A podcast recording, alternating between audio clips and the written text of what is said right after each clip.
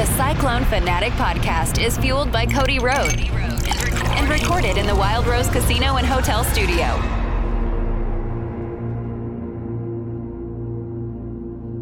What's up, guys? Connor Ferguson here with Jeff Woody and Colin Newell. This is Fart. Um, before we get started today, I've got a heck of a Wyffels hybrid ad because I did my research. Wyffels hybrid. Independence can't be bought, licensed, or stolen. It can, however, be planted, and that's what they do at Wyffels Hybrids. Took that right off the website. They're fiercely independent. They're the best independent company in the world, better than ours by a long shot. By a long shot. Wyffels Hybrids. Go check it out today. Wow, look at you go. see? Still, research. I'm going to talk myself out of the job I'm in, just talking about how much I love companies that support our podcast. and Wyffels might might be giving you a call. I hope so. I, I want nothing more because I have no clue what they do. So I want to learn about It's that. hybrid corn, man. It's they're creating hybrid corn. It's hybrid corn. It's, Well, it's, I- it's I got resistant that to different part of it. diseases. Yeah, it's just- it's planting corns. There- There's, yeah, different there's a lot of layers into it. Why is 93H05? That's not actually a product name. They are. They do have numbers in front of them though. But that that's where I get confused. What do the numbers mean? I'm I'm not sure what the I mean, there is a system. Otherwise, you wouldn't use numbers. I want to learn the system. You should call them. Maybe I will. Wait, That's how I'm gonna plan. I'm gonna do my afternoon. I'll do a blog. I'll tell you guys how easy it was. That'd be a good one. Do it. Do it. I think Jeff wants me to do it just to see how bad it would turn. out. That's, you're 100 he's like the whole right. time he's, he thinks he's talking about hybrid combines. Like I don't know why. Sell, send it to all our farmer buddies. And they'll be like, Look at this, this guy?" idiot. Yeah, Cyclo Fanatic would lose a couple subscribers probably. Oh probably. man! Well, they gained a couple. Gained a couple on Saturday night. After that, Iowa State 30, uh, 30 to ten win over Cincinnati. Boy, uh, I mean, it feels like a combination of Iowa State is is they've uh, multiple games now where all three phases have played really well. Whereas back to back, where you've got good offense, good defense, good special teams against TCU. You have good offense, good defense, good special teams against Cincinnati, and at the same time, Cincinnati is hurting for some offense. I mean, you get TJ Tampa did an excellent job in their one kind of stud receiver, and you take that guy out of the game, and they don't have much of anything. They had 214 yards of offense. Is it just me, or does this kind of feel like a tale of two seasons? Like started off really, you know, everyone was excited, like holy buckets. Look at the UNI game. And then it was like, oh, we got a couple struggles here. But now it's like holy buckets. Like this offense is coming around. Defense is playing great. No turnovers. We create two interceptions. Like win the turnover battle. Special teams. Like you talk about true team football. Like that's a couple weeks in a row now that we've seen offense really go out there execute at a high level. Scoring 30 points on, on a Big 12 defense is always always a good thing to do, and then holding the defense or offense to 10 points is, is huge. That's a that's a big win for for Iowa State going on the road. Well, and the crazy thing with that 30 is it felt like they still left some on the table. Like there Oh, was yeah, that first that first interception, TJ Tampa gets undercuts a, a corner route. They get the ball in like the 27 and only get a field goal out of it. Like that field, there's there's another situation where I think I don't remember. I think they kicked the field goal after the big pu- or the big kick return, right? Coming out of half, I don't think they scored a touchdown on that. So like you have two short fields and you don't turn them into points, or you don't turn them into touchdowns. So like it was 30 to 10, but it could have been more than that. And yeah, this it it is. uh it is I, I I don't mean to to shit on Iowa more than I need to, um, just because then you get find your way on the internet and then everybody's chirping at you, whatever. But Clip this in. The thing that Iowa State has done is the thing that everyone on the planet wants Iowa to do, which is after the Ohio game, they said, we can't, this is not a sustainable offense. We, our, our personnel isn't good enough to do this. We're not executing it in the way that we need to. We need to find a way to make this offense work. And if we do that, we don't have to sacrifice our defense in a way to do that. Then they made a couple changes. They did. I mean, Malik Verdon wasn't in for Oklahoma State and Oklahoma, so that kind of hurt a little bit. But then your the offense ha- was able to transform to what it needed to be with and the coaching the coaching staff got out of the way of their own stubbornness to create the offense that it wants to be. And now you have an offense and a defense. Both of those things existed because the the coaching staff got out of the way. And like again not trying to trash Iowa more than I need to. That's the thing that they want that like fans and I, again as an analyst I have to cover have to I get to cover their defense and I get to cover their special teams I have to cover their offense uh, for channel the channel 5 show that I do people aren't wanting like Iowa to just completely wholesale change the whole program. It's just like do fuck anything, do anything on offense, and Adapt a little bit. adapt a little bit. And so like that's the that's what people are expecting. So all the stuff that people have been asking the Iowa program to do, Iowa State had like one little small amount of like the same level of frustration on offense, they said, change enough, change it. So like that is uh, to me a, a testament to the the coaching staff all the way top to bottom, offense, defense, special teams, everybody of recognizing that what they were doing was not sustainable. It was not the right decisions, and then saying, "We screwed up. Let's switch this." And now you've gotten the results. And, and would anybody be surprised? Like at this moment right now, I you know, not cart in front of the horse. At this moment right now, would anybody, anyone be surprised if Iowa State was in Arlington at the end of the year? No. Not yeah, not tremendously surprised. Right, like a little it would bit- surprise me a bit because I don't envision that road to be a sure thing. But I know they're going to be in. I should. I need to come out and what what Chris said about the text I sent him because he claimed that I said Iowa State to Arlington for sure. They're going. We're making a Big Twelve championship trip this year. All I'm saying is the way it's set up and winning that game at that moment. I tweet about this on Saturday. There's still three Big 12 games to be played on Saturday and six more this weekend. All three of those games, to what you wanted as an Iowa State fan, standings wise, all three of them went the exact way you wanted. Okay. So, what, however, these six shake out, they're still right now one of two teams with three wins. You're going to be going into each of the next three games, you're going to expect to win when you take the field. And Yeah, I know- which those next games are for as a little pause. At, at Baylor, Baylor, again against uh, at home against Kansas, and, and then, then at at- BYU. Yes. And I, obviously, players uh, take the field and they expect to win every game they play, right? Is that a good true. assumption? True, true fact. Um, but the, you're going to have a chance, and the fans are going to expect you to win them too. And you're looking at it. Okay, if you don't lose until then, you could be six and one with two weeks left to go in the regular season with a uh, basically a tie, couple of tie breaking scenario games against Texas, and then on the road at Kansas State. And what what those look like in three weeks, I don't know, but at the very least, the next three games are very very winnable. I think it's cool to see this young team. Like it's a lot of young dudes out there, and you can tell that like they're getting confidence. I mean, how many freshmen did you see that you're having to pull up the roster and be like, "Who is that guy? Who is it? Wait, what? Who, who's that guy on defense?" and that Or- that contributes to that momentum and growth throughout the year too because it's a lot easier to make a freshman tremendously better than it is a fifth year senior tremendously better right? Absolutely, and just get out there. I mean, conf- I mean, I've talked about this before, but like confidence. If you can go out there and you can play confident, like that that young freshman or that guy that hasn't played a ton, and all of a sudden he's getting that opportunity to go out there and show what he does. Oh, I bust a big play. I make a big tackle. I pick the ball off. I, I go make a big hit. Like that's an opportunity for that guy to elevate himself and then ultimately elevate the team. Um, it- you know what I mean? Like even even seeing the fake field goal, like how exciting is that for a sideline to be able to go out there and make a big play? Um, it, it was it was great to see us kind of copy a playbook there and Yeah, I love- not put I- that one in. I don't Because that was straight stolen from the Oklahoma the Oklahoma Yeah. game last year. van Had to Lenkel be, put them yeah. up side to side Yeah, was it's the exact same play. yeah. They straight up stole it. Which I- there's- imitation's the the finest form of flattery. there's something that just gets my jollies off when I'm watching Iowa State just completely rip a play off somebody. I Oh, just yeah. think it's so funny. Well, I, don't know, I don't know why. It just Why reinvent the wheel? allure. Well, yeah, if it Yeah, works. if, you're, if you're getting a look, if you're getting a look that works, and it was basically the look that you had, do that. I mean, they, Mm-hmm. they stole the Mike Gundy uh, walk a fat guy on the field when they substitute when a team substitutes late. They just straight stole that. Didn't do that until Oklahoma State, Mm-hmm. and then after Oklahoma State, they were like, I like doing that. And they had the uh, the fat guy switch when Yep. they needed the fat guy switch, and they stole the fake field goal.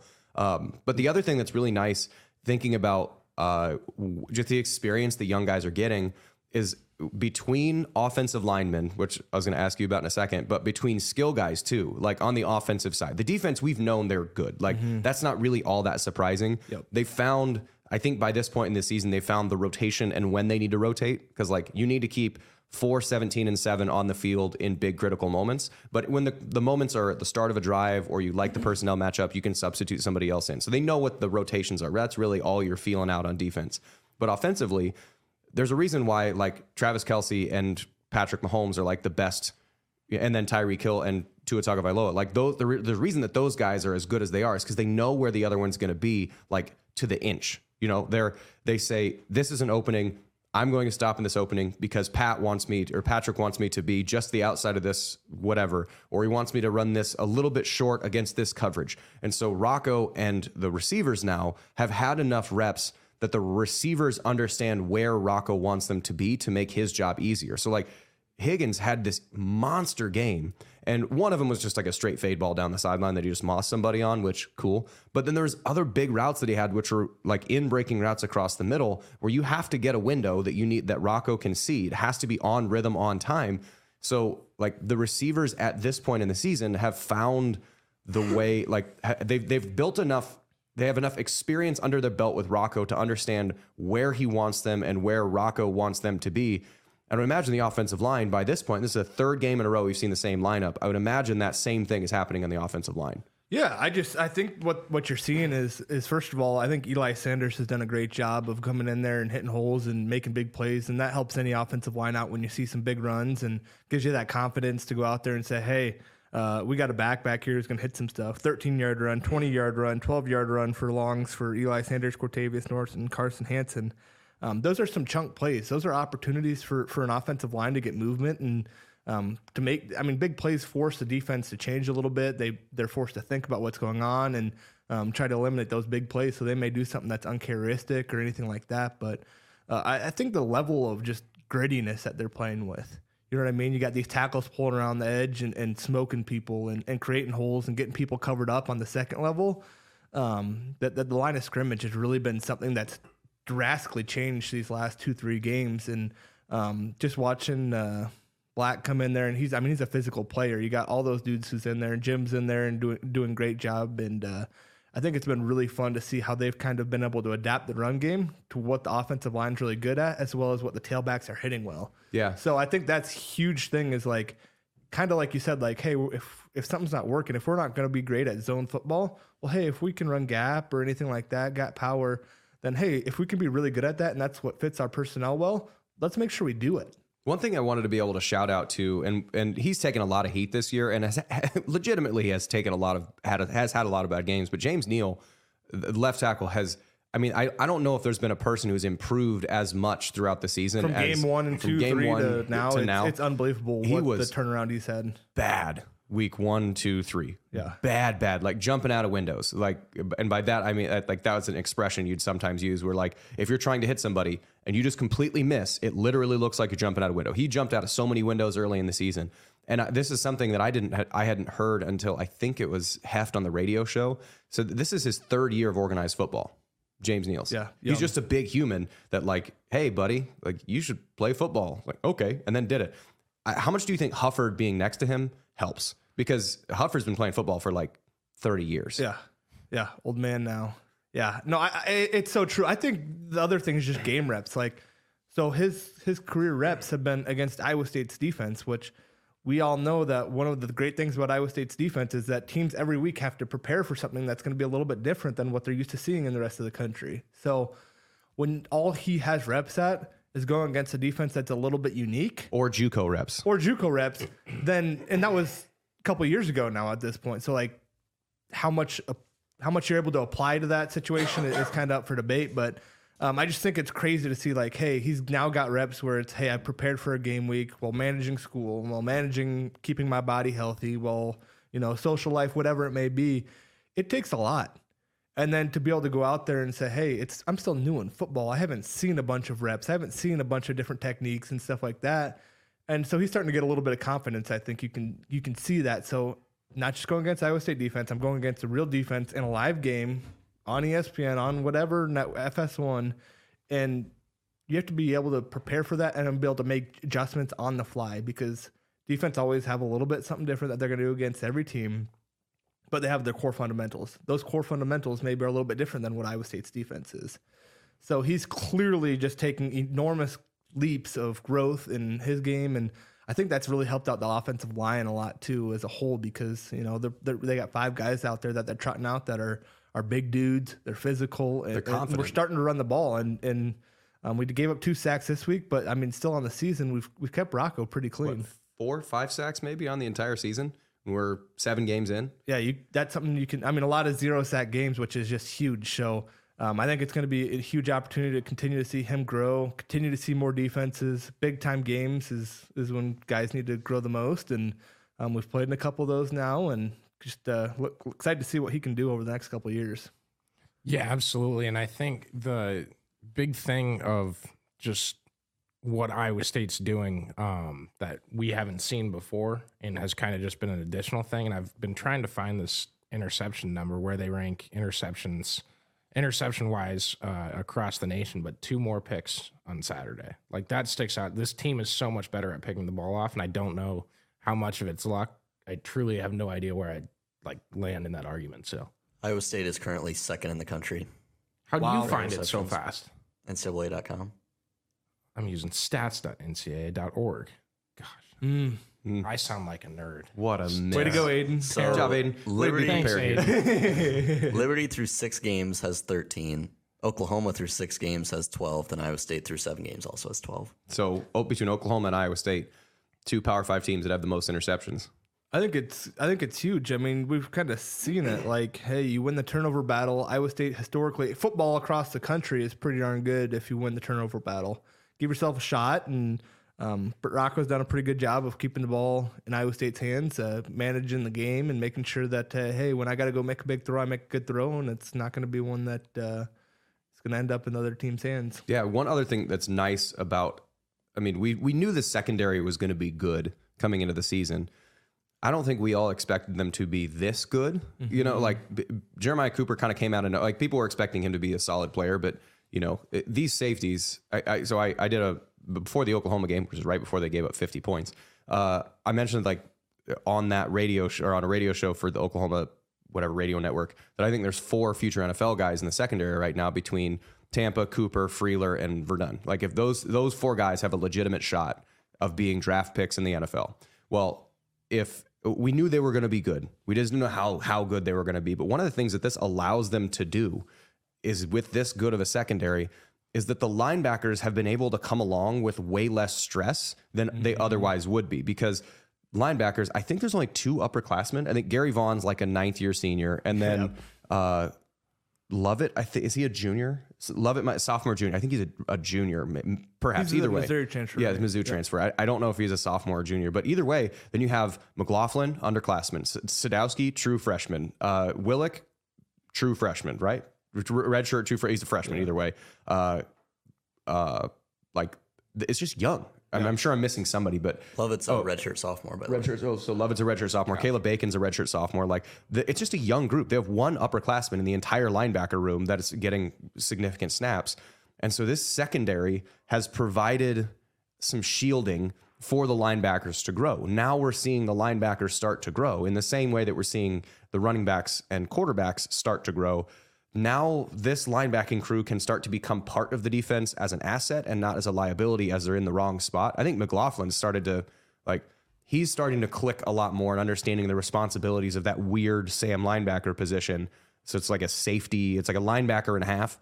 And so he's starting, I mean, uh, just the linebacking crew has been doing a lot better because this secondary is so freaking good that you try and you know, you try and throw against anybody. Which matchup are you going to try and pick? Basically, the only matchup, if I'm an offense, that I would like to see is if we can get a, a down the field route against five, uh, against purchase. If it's an underneath route against purchase, it's going to be really well defended. If I'm going to try any route against TJ Tampa, that's not great. I don't like any matchup with anybody against Jeremiah Cooper because probably not going to get my one or two receiver on him. So my my number three receiver on Jeremiah Cooper, I don't like that either. Well, a, a tight end on Verdon or Freyler. No, thank you. I don't love that matchup either. So there's really not any matchups if they're playing uh, any version of man or even as uh, just any concept of zone where people line up. There's nothing that I really like against the secondary. So the linebackers can be a lot freer to just help in there. So I, that that's the thing is the secondary is so freaking good this year that they're helping everybody else along. Well, and, and when we have seen teams, you know, even short passes, you know what I mean? Like, hey, I'm not going to go down the field against TJ Tampa. I'm not going to do anything crazy. Like, Jeremiah Cooper flying in the open field, like making the tackle right there, stop ball, gain the yard. Like, Yeah, Blake Verdon coming yeah. in and, and stopping their tight end, gain a two. Like, hey, yeah, you can you can try to do quick pass game and see if you can make a couple people miss, but we haven't seen people miss Other than TCU. other than We did in the first half of TCU. But this, I mean, they, I think that was nice that your screw ups weren't catastrophic screw ups. You know, you have a really bad tackling game, but you also have a really good interception game. So it's not like you have a bad tackling game. You know, like the Oklahoma game, that is bad mistakes that are capitalized into horrible mistakes mm-hmm. versus the TCU game was bad mistakes that were not capitalized into things. And you learn from both. Yes. You know, it's just you hope that you can get out with a win and be like, man, really got to work on this and then still get a W from it. And that's so it feels like Iowa State through just past the halfway point of the season. I mean, call it the halfway point of the season. Just through, through the halfway point of the season, it feels like they've kind of identified the team they are going to become and the way they're going to play and have learned through in the last couple of weeks wins and how to get there. Man, after that Ohio game, it feels like we're going into season three after the bye weekends of this season. Oh, with preseason, Yeah, no, preseason than the first. The, feel after the Ohio game, both on social media and just in the realm. I had a guy like get really pissed off that he was seeing sprint car or uh, late model tweets the night of the Ohio game because I was covering a race. He's like, I can't believe you have the gall to tweet about racing tonight after that game today. we have just like, I'm at- mourn. Sorry, I'm have a job. we we must mourn. I just put up a black square and it's like I Iowa State lost today. No, no race updates tonight, everybody. but like the, just the mood and, and the transition from where they were then to today it feels so astronomical. I, I I don't think you can ever replicate it. I think you got to give a lot of credit to the coaching staff, and then and then ultimately the players going out there and saying, "Hey, what do we got to do to win? What do we do got to do to get a little bit of confidence? What do we got to do to to adjust and make sure that hey, we can do this?" And Coach Shields has done a great job, I think, being able to say, "Hey, first year guy." Hey, this is what we're going to come out and do. We're going to, this is how we're going to identify, this is how we're going to look. And then, hey, we do have to change. Like, I mean, ultimately, coaches' abilities to, to change and, and be able to adapt with what they have for, for personnel um, we've seen him just do an elite job, and I'm sure Coach Campbell's helped out and all his staff. But I mean, that's that's an incredible job to see the turnaround that they've been able to uh, put out there. Yeah, absolutely. Um, I wanted to look at around the Big 12 a little bit, unless you think we should dive deeper into this game or deeper into Baylor before that. It's up no, to you guys. no. I think the only the, just before we, I like the going around the Big Twelve because it actually matters now. Now that Iowa State's towards the And top that, of it. that's a massive thing for your fan base too. When I say like how big that win was, and I'm, I'm talking to everybody about like when they got it, and you're pr- there's probably some people at home that are like, well, who cares if they played the 11 a.m. game and won in the same situation than the 7 p.m. And it doesn't matter, but you just feel so much better because you're seeing everything go your way, and you're seeing yourself up in that area of the standings. That's so that impacts the fan base. It impacts the team to a, a bit of an extent. I'm sure you guys don't have a big big Well, 12 the standings only- board the- anywhere in the locker room. The only nice thing about getting a win at 11 a.m. game is that you're getting home at like 8 p.m. Mm-hmm. with a win, and then you can like go to bed at a normal time. Like you can get dinner at your like around wherever you're gonna get. Like that is legitimately nice. Like 11 a.m. road games. You got to wake up really early, but you get home at a reasonable time. Versus like a 7 p.m. road game. I remember we had a, Oh. we had a, an 8 p.m. Eastern kickoff at Connecticut, and by the, I legit think we got back at like four o'clock in the morning. that was the Friday night game, right? No, I was just, it was a Saturday. It was a Saturday. I'm pretty sure it was a I can Saturday. one up you. Okay. UNLV Oh boy. late night game. Oh boy.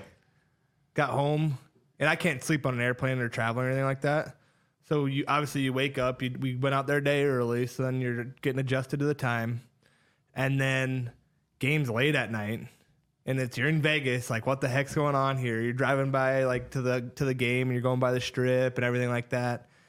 And then the game's late. I don't remember what the kickoff. It was time- it was a 7 p.m. West Coast time, so it was 9 p.m. here. Because I remember I got married that week, and it was uh, on the East Coast, and it was a 10 p.m. kickoff where we were. Yeah, it was miserable. Well, I mean, it's a fun game, but I was gonna say.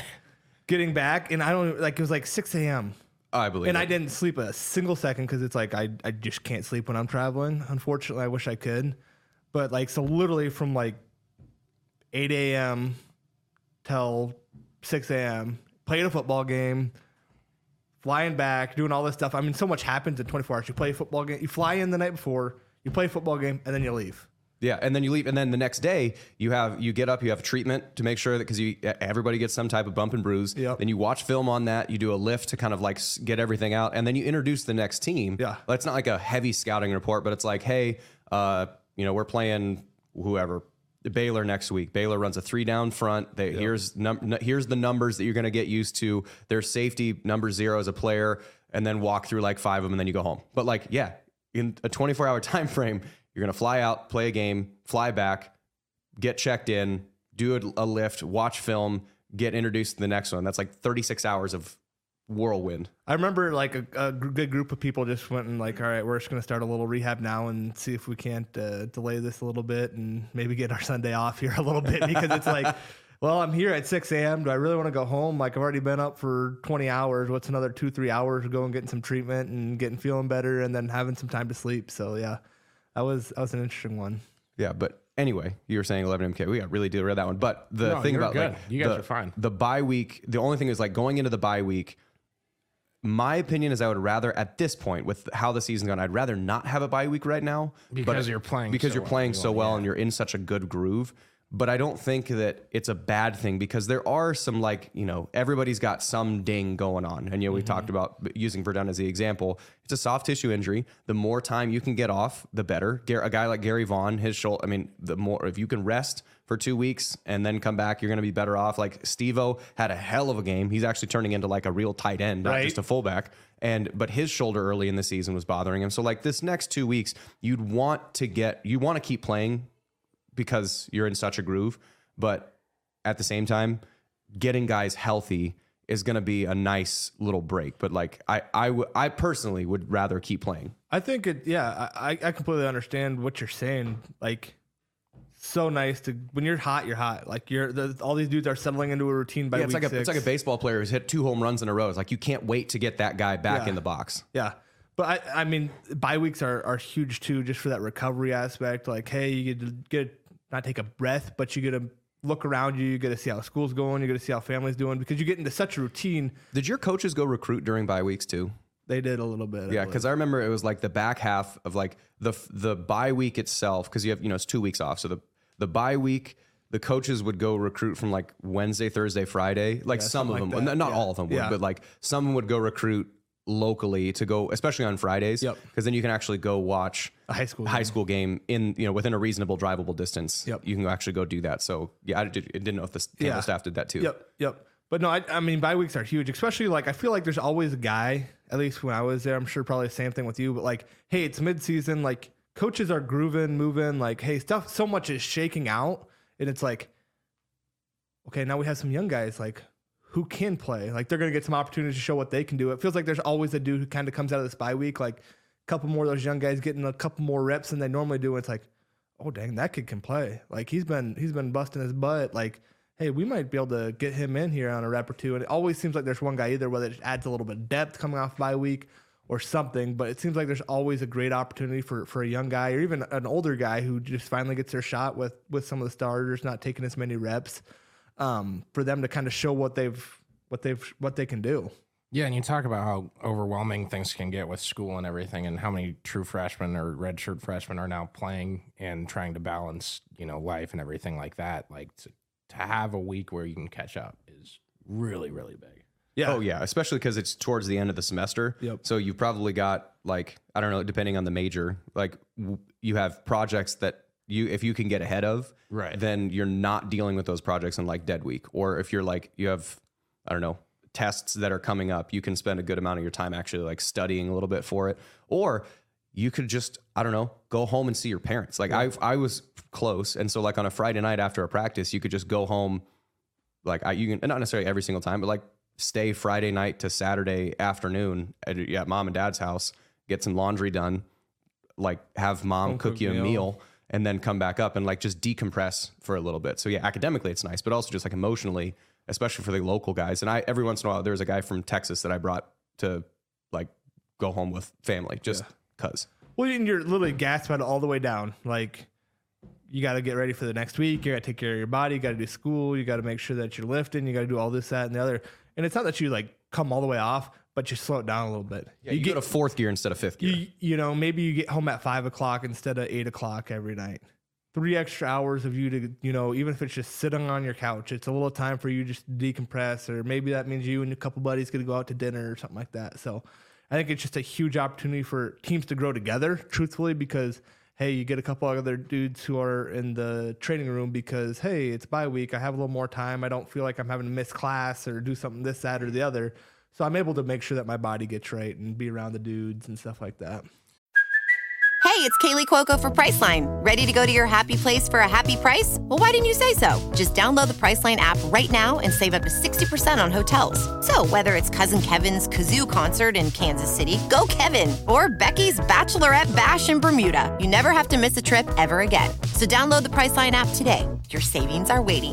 Go to your happy place for a happy price. Go to your happy price, Priceline.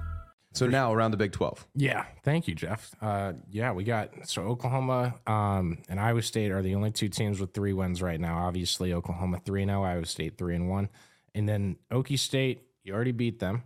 Then you have Texas; they're on your schedule as well. K State also on your schedule. West Virginia; those are the two and one teams. Everyone else has two losses or more. I think that's massive in this race. I think the teams that you've proven to the games that they've won already. Uh, maybe Oklahoma State, you could argue that if they played again, it'd be five to five through 10 games if they played a 10 game series. But I think you look at TCU and you look at Cincinnati and you're like, we're way better than both those teams. And you look at other games, those teams have played against people, and it's like, Well, TCU, Oh, man, beat- TCU way better beat than the BYU. tar out of BYU. It was like 44 to 14. Yeah. And wasn't it in Provo or was it in Fort Worth? uh, let me double check. I think it was in, For- it might have been in Fort Worth. Either way, like you, you beat a team by 30. Is in TCU. It Fort was, it Worth. was in Fort Worth, but like either way, you beat a team by 30, and that's one of the teams. Like that's the another nice thing about kind of where Iowa State's schedule is. I'm not sure if Jalon Daniels is going to play. I don't know what his injury is and what the situation. There's a bunch of different rumors and a bunch of different things happen, but you have at Baylor, which right now Baylor is sort of tail spinny. Uh, and they play Cincinnati and they this week. play Cincinnati this week, which is going to give you a decent idea of what's going on. But at the same time, it's still Baylor, it's still Waco. Uh, but you have Baylor, who, if, as far as the existing Big 12 teams, that's the one you want to play the most. And then you have at, or then you have Kansas at Kansas home. at home. Well, with Jason Bean being the quarterback, that offense is a lot different than Jalon Daniels. A lot different because they mm-hmm. can run the same way. Between Daniels and Bean, they run the same way. Yeah. They don't throw the same way. Daniels is a substantially more efficient passer. And so, with this defense being able to take away the pass and get turnovers as much as they have been able to get turnovers, the Kansas game with Jason Bean looks a lot more comfortable. And again, I don't want to say comfortable because it's still a Lance Leipold team. They are still really, really good. But the odds go up a little bit if Jalon Daniels doesn't play, even though I would still say you're probably going to be, if not favored mathematically, like by metrics favored. Uh, and then you have BYU, and be, at, to this point, BYU has not looked all that strong, and they're going to look. It, it is going to be even harder for them because that's going to be three more weeks of getting punched in the face by Big 12 teams before you even get there. And if you have some, you know, let, let's say BYU has won one game total, and that was against Cincinnati. By the time they get to that game, and you're one and six, hosting a team that is, you know, highly uh, Could higher in the standings, could be five and theoretically be four and five and one, four and two, somewhere in there. And that team starts to get out front. That team will very quickly be like, "Screw this! I'm done with this season." You know, it, it happens faster, and then you get Texas, Kansas State. But like the next three weeks, uh, you've got the the opportunity against the bottom. It's the the soft spot of your schedule oh, yeah. Is these next these past five you know two weeks prior well, one week prior i think tcu is still a tougher game than people are giving it credit for but the past cincinnati baylor kansas byu that is as soft of a section of schedule as you're going to get it's not easy but it's softer than what they had the start and the end of the year I have, a, I have a nugget. I was trying to interrupt you because I'm so excited to tell you. Do you know who Kansas plays the week before they come to Ames? oklahoma It's Oklahoma. turnover city baby Mm-hmm. Could do a lot to a team. Could turn them into world beaters like it did Iowa State losing to Oklahoma. Because since then, complimentary football. Yeah. well i don't i don't think kansas has the but pieces plays. on defense that iowa state does No. Oh no, Iowa no I'm State's just I'm being facetious. Uh-huh. you get it. Um, no, I I think you're set up to three games against two teams that haven't proven anything. Well, Baylor has proven something that it is a complete shit show in Waco. Every I follow a ton of Baylor fans on Twitter. They're done on Aranda. No clue where this team is going. They've watched one good quarter in like the last 12 that they've played. No one in Waco feels good about the football team. Well, that's. I mean, players don't probably listen to the media, I'm, well, I'm sure But- the, play, the players the- might feel differently than the fans, but yes, but I'm yeah. sure that the way they've been playing football, it's very uninspired. I'm sure that they're probably pretty spot on with some of the because there's a lot of Iowa State fans who were like not bought in on this team for a little while during the season. And the turnaround that they've had, it's like, oh yeah, well, hey, they actually do have some talent out there. It's like sometimes it takes a little while, but watching Iowa State play through those struggles, like fought to the end, like lost a couple close games, but like they battled. Yeah, like the Iowa game. You're down Yeah. by two scores. You score one late. You almost get the chance to get down there. Yeah. And watching Baylor, you do not see that. Yeah, and another thing about uh, just like the advantage they have. Again, I don't want to like I'm not trying to end up on a message board. I'm not, so I'm not going to say anything which I, is truly outlandish because it's never as good as it seems and it's never as bad as it seems. But the opportunity you have against a team that's reeling is the same opportunity you have against like the you know when Texas comes to Iowa in November. Like it's the same type of thing. Which if the game is close, there's no advantage. It doesn't matter what had happened in the past five weeks. They're still going to be fighting. They're still going to be competing but it gets to be 21 to 10 24 to 7 somewhere in that range where you're getting to the, the kind of that the the jump off the cliff moment of are we going to fight to get back in this game or we're just going to be like man screw this we're almost done. Like that's when the cold or the bad past or the uh, you have a backup quarterback or all the th- that's a reason at those moments is when the white flag tends to come out faster. And so if you're a team playing if you're playing against a team like Baylor and they are reeling a bit and you're able to get like if, if the game goes like it went against Cincinnati where they can do nothing on offense and you get up by 17 points and they've got like 85 total yards there very quickly becomes like screw this i don't care. Mm-hmm. That's when it becomes a difference. If the game is close it doesn't matter. It's the same game as what you would get if the team had won five in a row. It's just a matter of game situation allows for a better advantage against a team and so you have the potential to land the knockout punch faster against these next three opponents than you otherwise would And I think it'll be cool to see a young team see if they can land a couple knockout punches and hey, let's go sneak out with a 30 to 10 victory. Let's go do this and, and really dominate the game and then be able to play our football. Let's get better at our football. Let's not have to force things or make anything happen like that. The one, the one last thing that I kind of want to talk about with the Big Twelve or and or Iowa State is what I want to see out of this team come the bye week. I don't want to say like not too many smiles because you want to enjoy it, but like your shit still stinks. Understand that because this is for two weeks. You're getting pat on the back, being like, "Y'all are so good, man. Mm-hmm. You guys have it all put together. You guys are going to go to the championship game. You're everything's can you deal with that? That is a new level that this this team. I mean, they came in with expectations and they beat you and I, and then whatever. But you're still going up against Iowa. It wasn't that same thing.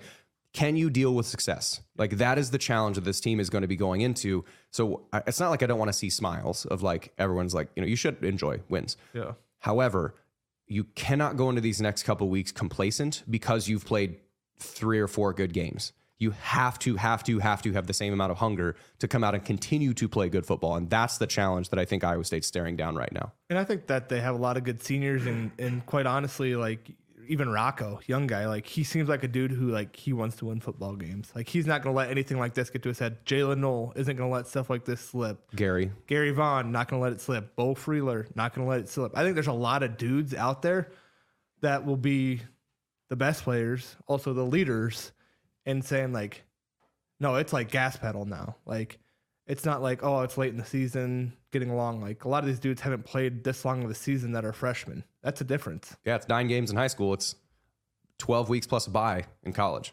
That's a month longer. So that's a that's a huge difference that a lot of people don't even realize. Like in, in Iowa high school football, like we're playing our ninth game this week. We're on the bye week. Mm-hmm. Yeah, you're halfway through. You're done in high school. You are halfway through in college. It's a difference. drastically different. Uh, the only thing I was going to mention from Cincinnati, you next time I'll, I'll interrupt you because it would have been well placed. But uh, just, I think it's prevalent in all four Big 12 games. And I know this is not a skill that is just use, flat out usable, but I think this staff is realizing how integral it is to play with a lead with these new clock rules. I know you aren't as bullish on how impactful they are as I am. Uh, but even Oklahoma, they come out firing right away. Like if we can get a lead to play with, it makes it that much harder to come back because every first down you're reeling clock. That's true, and there there actually were only ten drives per team in this game, and it's not, it's not like it was a, a Are you coming around on my I, to some to some degree. I wouldn't say I'm like fully in the camp because it, it's it. I don't think It's- it's changed. this has been on my bucket list for three years was to get you to agree. um, I think it has, yeah, it has some impact because if there was only, there was only ten possessions and you get out to a lead, you know, I don't, I don't remember what the, it was ten to seven. I think was the first lead they got, and they went seventeen to seven, and they went. You get to that point, and then you can sleeper hold, especially with the secondary that you have. Generally, not going to give up big plays. Knock on wood. Uh, so yeah, you can you can do a little bit more uh, suffocating the other team.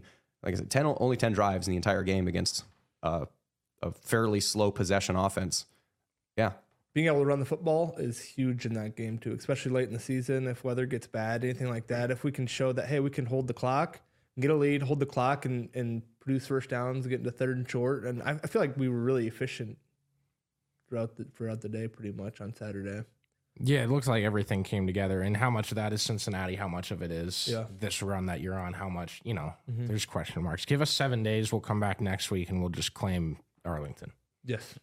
Right off the bat. Sound good? uh, it's a little bit bold, but uh, Well, it's seven days with no games to play. I'm just gonna sit sit around and get hyped. That's that's the message. Like, all right, good enough. It'll We'll be just fun to get watch. excited. It'll be fun to watch some other Big Twelve games. Um, obviously, a big week in college football. Just uh, So be who's the midseason? point. who's playing on Saturday? In the and we'll Big just 12? yeah, and we'll just determine rooting interest. Yeah. Oh, it's easy for rooting interest. UCF at Oklahoma. Okay, uh, actually, you want Oklahoma. I- That- to- that's- to- you're playing with me, fire a little For bit. me, Uh, it, in this situation, Oklahoma's not going to lose two games. You already lost to Oklahoma, so you don't want to be in a tiebreaker situation against Oklahoma because if there's a three-way tie or whatever, okay, it's yeah. who beat whom.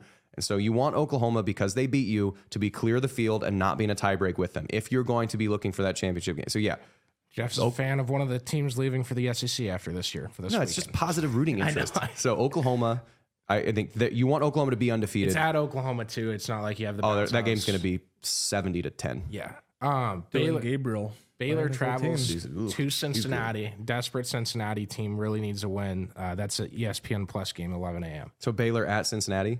I think you want Cincinnati to win that game because if Baylor gets if it, Baylor's able to come out and get a little bit of confidence, it's a different game. Yep. But if they lose at Cincinnati, and if Cincinnati is able to out you know play a physical game, you want Cincinnati to get their first Big Twelve win. And for the people out there that might be younger, might be more confused about how we're getting these rooting interests, if you've played a team and you've beat them, you cheer, you want them to win out.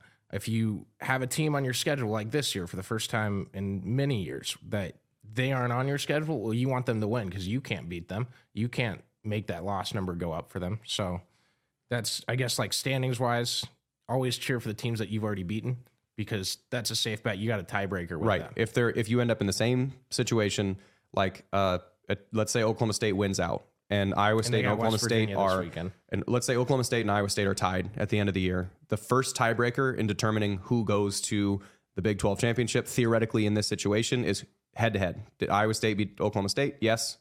Iowa State advances. Absolutely. Uh, Okie State at West Virginia. That'll be a kind of matchup game, and root you're for cheering Oklahoma for State. Oklahoma Yep. State. Yes, 'cause root for West Oklahoma State. Virginia's not on your schedule. So, So, to recap, we're cheering for Oklahoma. both Oklahoma. And I don't know if cheering is the proper term. Uh, would be excited if Oklahoma won because it's better for Iowa State. Yep. Then uh, want Cincinnati to beat Baylor. Yeah. And want Oklahoma State to beat West Virginia. Absolutely. Uh, Texas goes at Houston at three Oh, man, if Houston, dude, if Houston could beat Go- Texas, go Houston. oh, if Houston could beat Texas, I don't. That's trust, a huge I don't rooting. in- trust I, Texas. I will actually be rooting for Houston in that situation. Is it going to happen? No, Texas is going to beat them by hundred. But if think? Houston, I just, I just, there's, I don't think there's enough talent at Houston. Even though, despite the craziest, that West Virginia Houston game was bananas. But I don't think there's enough. I don't think Houston has enough juice to go up to beat Texas. Maybe they do. If they do, then that's awesome for Iowa State That be because huge. the more you can get Texas reeling, the more you could, because Texas will infight. They will fight amongst each other. Yes. 100%. Yes. And the more you can do that, the more effort they get with actually fighting anybody else. Yes. And so if you get, if they were to lose to Houston, they got two losses, They question everything. they question everything. And and the game doesn't, season doesn't matter anymore because now you're probably not going to the championship game. You got to come to Ames and they don't care. That's what happened when you guys Yeah. beat the shit out of them and Breece ran for 700 yards. yeah. They didn't care. They will quit. for sure. Uh, Texas Tech at BYU. Eh, 6 p.m. matter. on FS1. Texas Yes, Tech, because right. then BYU is still again reeling. Keep their confidence Right. down. Yep. Uh, TCU at Kansas State with that Avery Johnson kid that, my goodness, he Joel Lanning on Saturday night. Did you see that? Uh, He's a freshman. He's got long, flowing blonde hair, so it makes him look five miles per hour faster than he actually is. and he rushed for five touchdowns, Jeff. Came oh yeah, yeah. game, He was the, the backup quarterback. Yeah. Um, because there, uh, Will Howard didn't play. I don't. Think, I think he was a healthy scratch. I don't think he actually was Ah, injured. Yeah. Anyway, uh, I'm looking at Kansas State's schedule. Do they have all their big games at home this year? How did they voodoo magic that? well, I mean, it just kind of happens. I mean, I Iowa guess. State wasn't going to be a big game. Thanks a for- lot, Big 12. Uh, I feel like you want Texas, you want Kansas State to lose in that situation to build in a little bit of buffer, right? Because Tech, it's Tech, Kansas State. Is that what we're talking about? Uh, Kansas State, TCU. Kansas State, TCU. Yeah, Sorry. TCU. If you TCU, the better TCU is, the better it is for Iowa State at this point Yes, throughout the season. absolutely. I think you want TCU to win that game. Keep Kansas State out of there. Make sure this Avery Johnson kid isn't Oh, necessarily you get the. going to. yeah, you're gonna be fine. Yeah. he's got. He's gonna light the word. He's got gonna face John got- Heacock. He's got to face John. He's got. He's gonna have maybe one more. He might do okay this game, but as soon as coordinators get a chance to see what you like, there's way too much good coaching in this league to be able to have like two, three games in a row of just unencumbered success. Because this is all of a sudden I get a.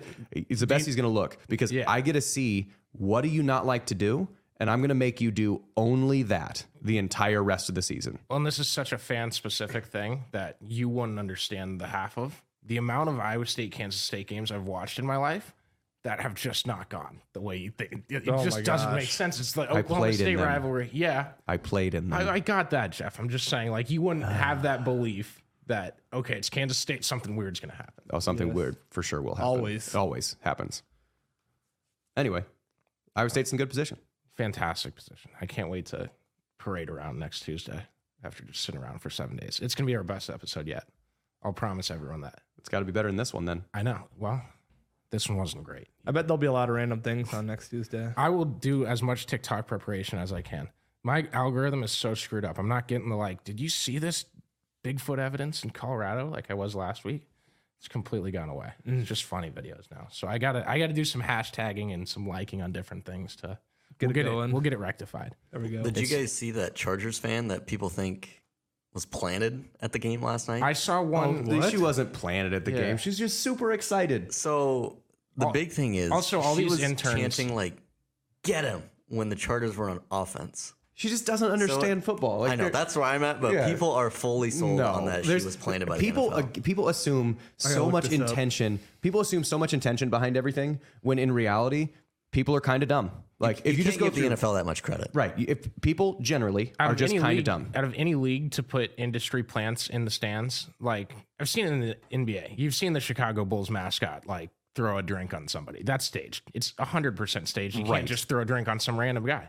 But the NFL is not going to be the league to put an industry plant in the stands. No, and they have they just have like cameras panning through, and they just go. They want to get crowd shots because there's 16, And 20 cameras. Every every account that's tweeting those out has been it's some intern put on the beat of watch all these NFL games and tweet funny captions with these videos that Yeah. we give you. Is this it?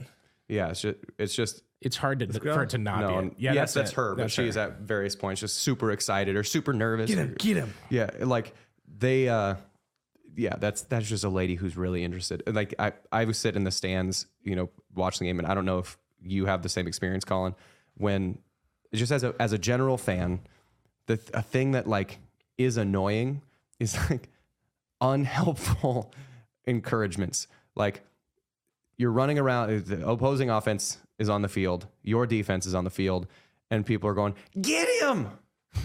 Oh, that's got it. That's what we're supposed to be doing. Yeah. And like it's like a sort of natural, but it's one of those things. Like oh, anytime Oh, people to like, tackle and block? Oh, got it. We are supposed to tackle him. So get him. and everybody just shouting, "Get him!" That doesn't help. It's, just- it's one of those things. that, Like, oh man. And then also just whenever someone shouts out like some really like really confident but wrong, like Oh. that to me is like throw it to the tight end. It's like, no, you're not throwing it to the, to the tight end. The tight end right there is distracting. He's trying to pull the linebacker down. He is not involved in the option. Like it just when ugh, when people are just confidently wrong. Or penalties.